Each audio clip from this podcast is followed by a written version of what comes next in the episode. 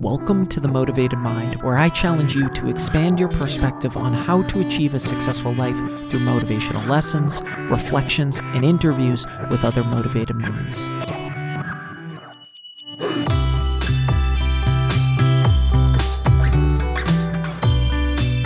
Welcome back to the Motivated Mind, a top 100 health podcast. Thanks to each of you. This is episode 296, and I'm your host, Scott Lynch. Thanks so much for listening. If I brought you any value, please be sure to leave a review and hit that subscribe or follow button. Don't be a stranger. Shoot me a DM on Instagram or Facebook and let me know what you want to hear more of. And please be sure to share the podcast. You can learn all the skills in the world math, business, writing, but the right mindset will always trump them all. It's the great unlock to all other skills. Success and happiness come down to one single component, and that's mindset.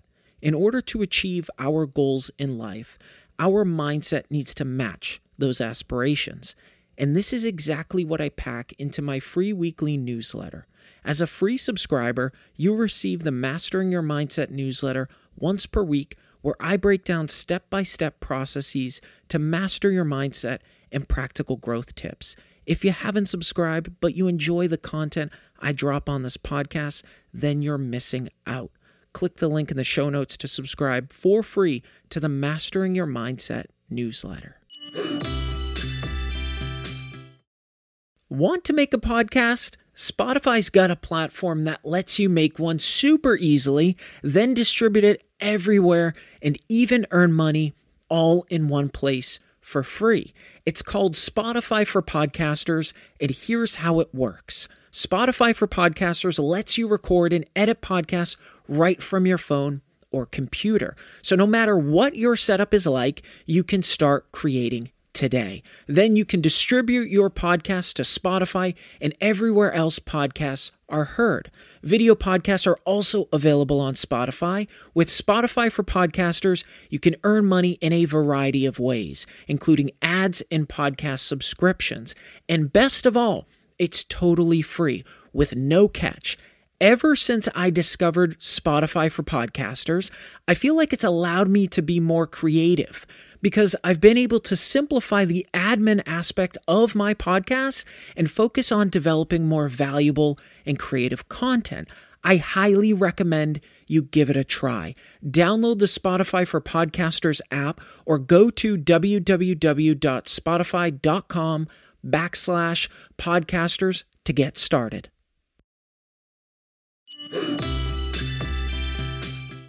When it comes to taking care of yourself, self discipline can be the difference between accomplishing your goals and having them remain nothing more than dreams. As challenging as it may sometimes feel to stay on track with our personal commitments, learning healthy ways to practice self discipline is instrumental in leading a successful life. By understanding each component of this skill and discovering new strategies for implementing them into our lives, we can unleash the true power of self discipline, which brings us closer towards fulfilling our highest potential.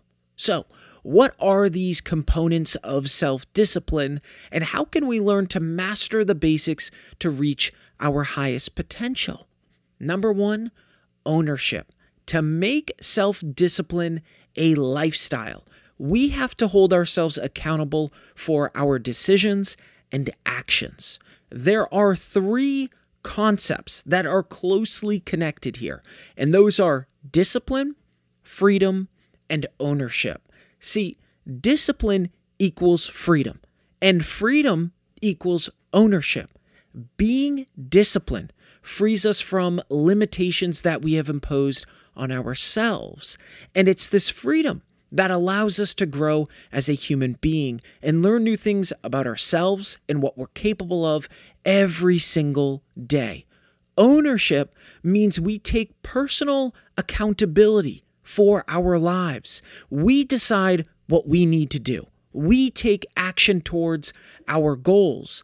And most importantly, We don't blame others for what hasn't worked in our past or present. This attention on ownership gives us control and power. So, if you want to be helpless, blame the world. But if you want freedom, control, and power, take ownership. Number two, clear focus. Leading a self disciplined life starts as soon as we start the day in the morning. That's the moment where we set the tone of the next 12 to 16 hours of our lives. Now, within this moment, we can choose things like being reactive, where we wake up, grab our phone, start checking emails, Twitter, and Facebook, or we can learn to train our brain to be focused as soon as we wake up. Now, you're probably wondering how? How does this work? By starting our days or ending our day with a very critical question What is the one thing I am committed to completing today? Or what is the one thing I am committed to completing tomorrow? Now, asking it is simply one side of the equation. We also need to write it down. Put it in writing. Write it in large letters on a sheet of paper and hang that damn thing on your bedroom or bathroom wall. Write it on your bathroom mirror in dry erase markers. And every day, read it out loud as you start your day. For example, as you're brushing your teeth at night and in the morning, come up with an answer on the spot and answer it out loud. And don't just stop there. Follow this up with commitment by taking action. Focus your energy throughout the day to complete that one thing. Nothing, nothing else matters.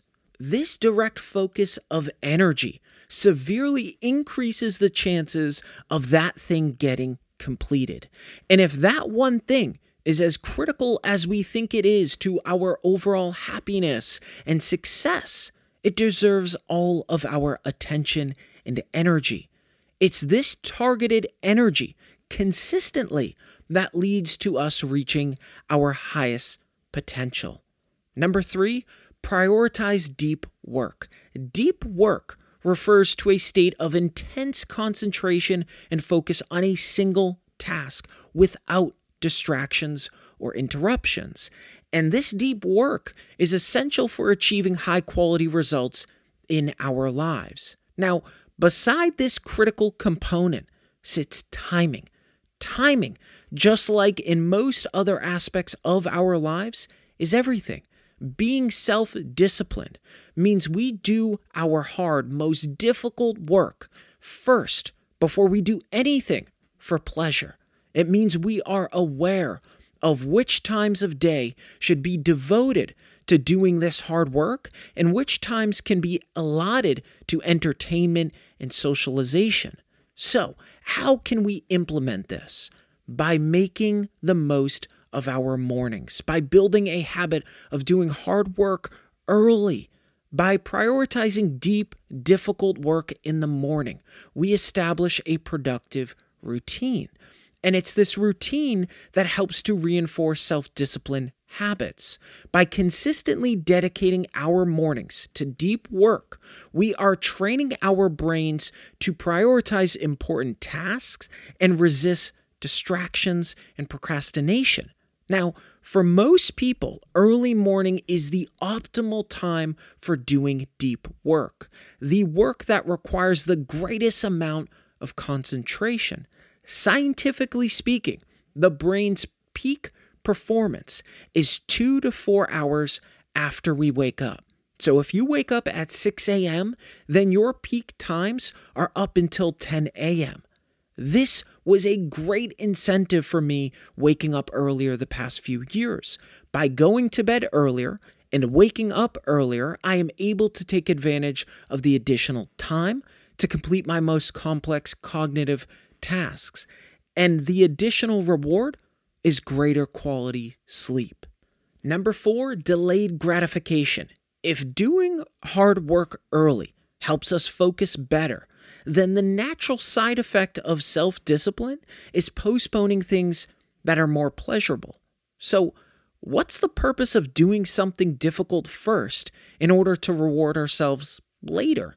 Well, in a study performed by Stanford University scientists, famously called the marshmallow experiment, results showed that delayed gratification can increase our chance at succeeding in many areas of our lives. Areas like our education, our career, short and long term goals, and our personal life choices. So, how can we put delayed gratification into action?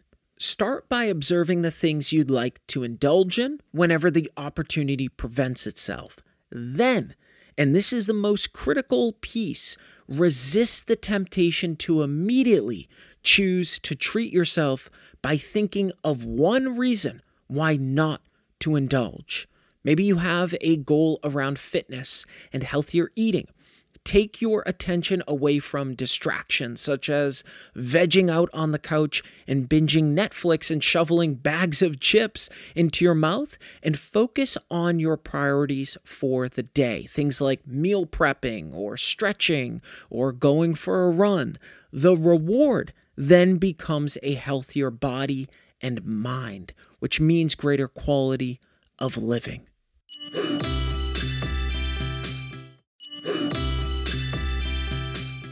Number five, saying no to distractions. Leading a self disciplined life means learning to say no to many different things, giving into temptations to indulge in pleasant activities, curbing our desire to procrastinate on daily priorities, and not letting distractions take over our days. When we turn off what distracts us, we have a much better chance of actually getting things done. In the book Atomic Habits by James Clear, he describes two cues that significantly impact distractions. Cue 2 location. If you have ever walked into your kitchen, notice a plate of cookies on the counter, and eaten them just because they are there in front of you, then you understand the power of location on your behavior. Our habits and behaviors are simply a response to the environment that surrounds us. In Cue 3, preceding events, many habits are a response to something else that happens in our lives. For example, our phone vibrates, so we pick it up to check our latest text message. The little notification bell lights up on Facebook, so we click it to see what it signals. So, how can we put saying no to distractions into practice? Set your phone on airplane mode when you need to focus on your work. Try it for a two hour period to begin. Let people around you, such as your family members, friends, or roommates, know that you won't be available in the next few hours. Check your email and social media apps at certain intervals. My recommendation is only two to three times a day. Avoid browsing the internet or reading news throughout the day. Close all the tabs on your browser so that you're not tempted to Google something every few minutes. Focus on removing temptations by being thoughtful of your environment and the triggers that they produce. Number six, taking advantage of obstacles. How often have you told yourself something like, if only I didn't run out of time, I could have finished that project? When we're trying to rationalize our decisions and actions, we're blaming the obstacle for not letting us achieve our short or long term goals. In other words, we're giving them top priority and more importance than anything we can do or change with our behavior. Shouldn't obstacles serve a different purpose in our lives? Instead of using them as an excuse to avoid or quit something, we can use them to our advantage. So, how can we do this? In the book, Discipline Equals Freedom, field manual, Jocko Willink, he describes a powerful tip for dealing with obstacles. He suggests that when we reach an obstacle, instead of saying, oh no, we should embrace it and say, good. For example, if you've failed an exam, good. Now you'll have more time to prepare and organize your study days to be more efficient and effective. If you're trying to multitask and you fail at everything, good. Now you'll have time to regroup, take a break, and prioritize what is most important so you don't do things halfway.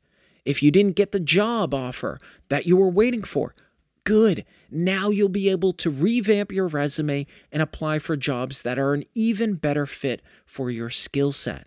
When obstacles become a springboard rather than a wall, we find greater accountability and freedom. These obstacles then become a propellant to growth rather than drowning ourselves in their excuses. Number seven, making a commitment to yourself. Commitments aren't just promises we make to other people, we should make them first to ourselves. And a great way to make a commitment to ourselves is to identify a specific goal we want to achieve in a certain time frame. This commitment should be recorded somewhere. For me, I record it in my Google Drive so that they are on me at all times. And I break them down into five categories mind, body, finances, adventure, and random. On the first of each month, I have a calendar reminder to reference this document to understand my progress. Now, our promise to ourselves should involve metrics of some sort. Metrics such as number of minutes, days, or total tasks that need to be completed. One example of this is my daily goal around reading. The goal isn't simply read daily, it's read daily for at least 10 minutes. As humans, we have a really difficult time wrapping our heads around the power of compounding. The same way that money multiplies through compound interest, the effects of our habits multiply as we repeat them. The seed of our success is found in a single tiny decision and in this case, by dedicating at minimum 10 minutes a day to reading, I'm guaranteeing that I can read about 10 books a year at minimum. This means greater knowledge, which means better decisions and an increase in action, which leads to better data and growth. These commitments might seem to make little difference on any given day, and yet the impact they deliver over the months and years can be enormous. Remember, all big things come from small beginnings. Thanks for listening to The Motivated Mind with your host, Scott Lynch. I hope you enjoyed my deep dive into the basic elements of self discipline. If you enjoyed this episode and you'd like to help support the podcast, please share it with others, post about it on social media, or leave a rating and review. To catch all the latest from me, you can follow me on Instagram, Facebook, Twitter, and TikTok at Motivated Scott. Don't forget to join me every Monday and Thursday for new episodes. I love you all, and thanks so much for listening.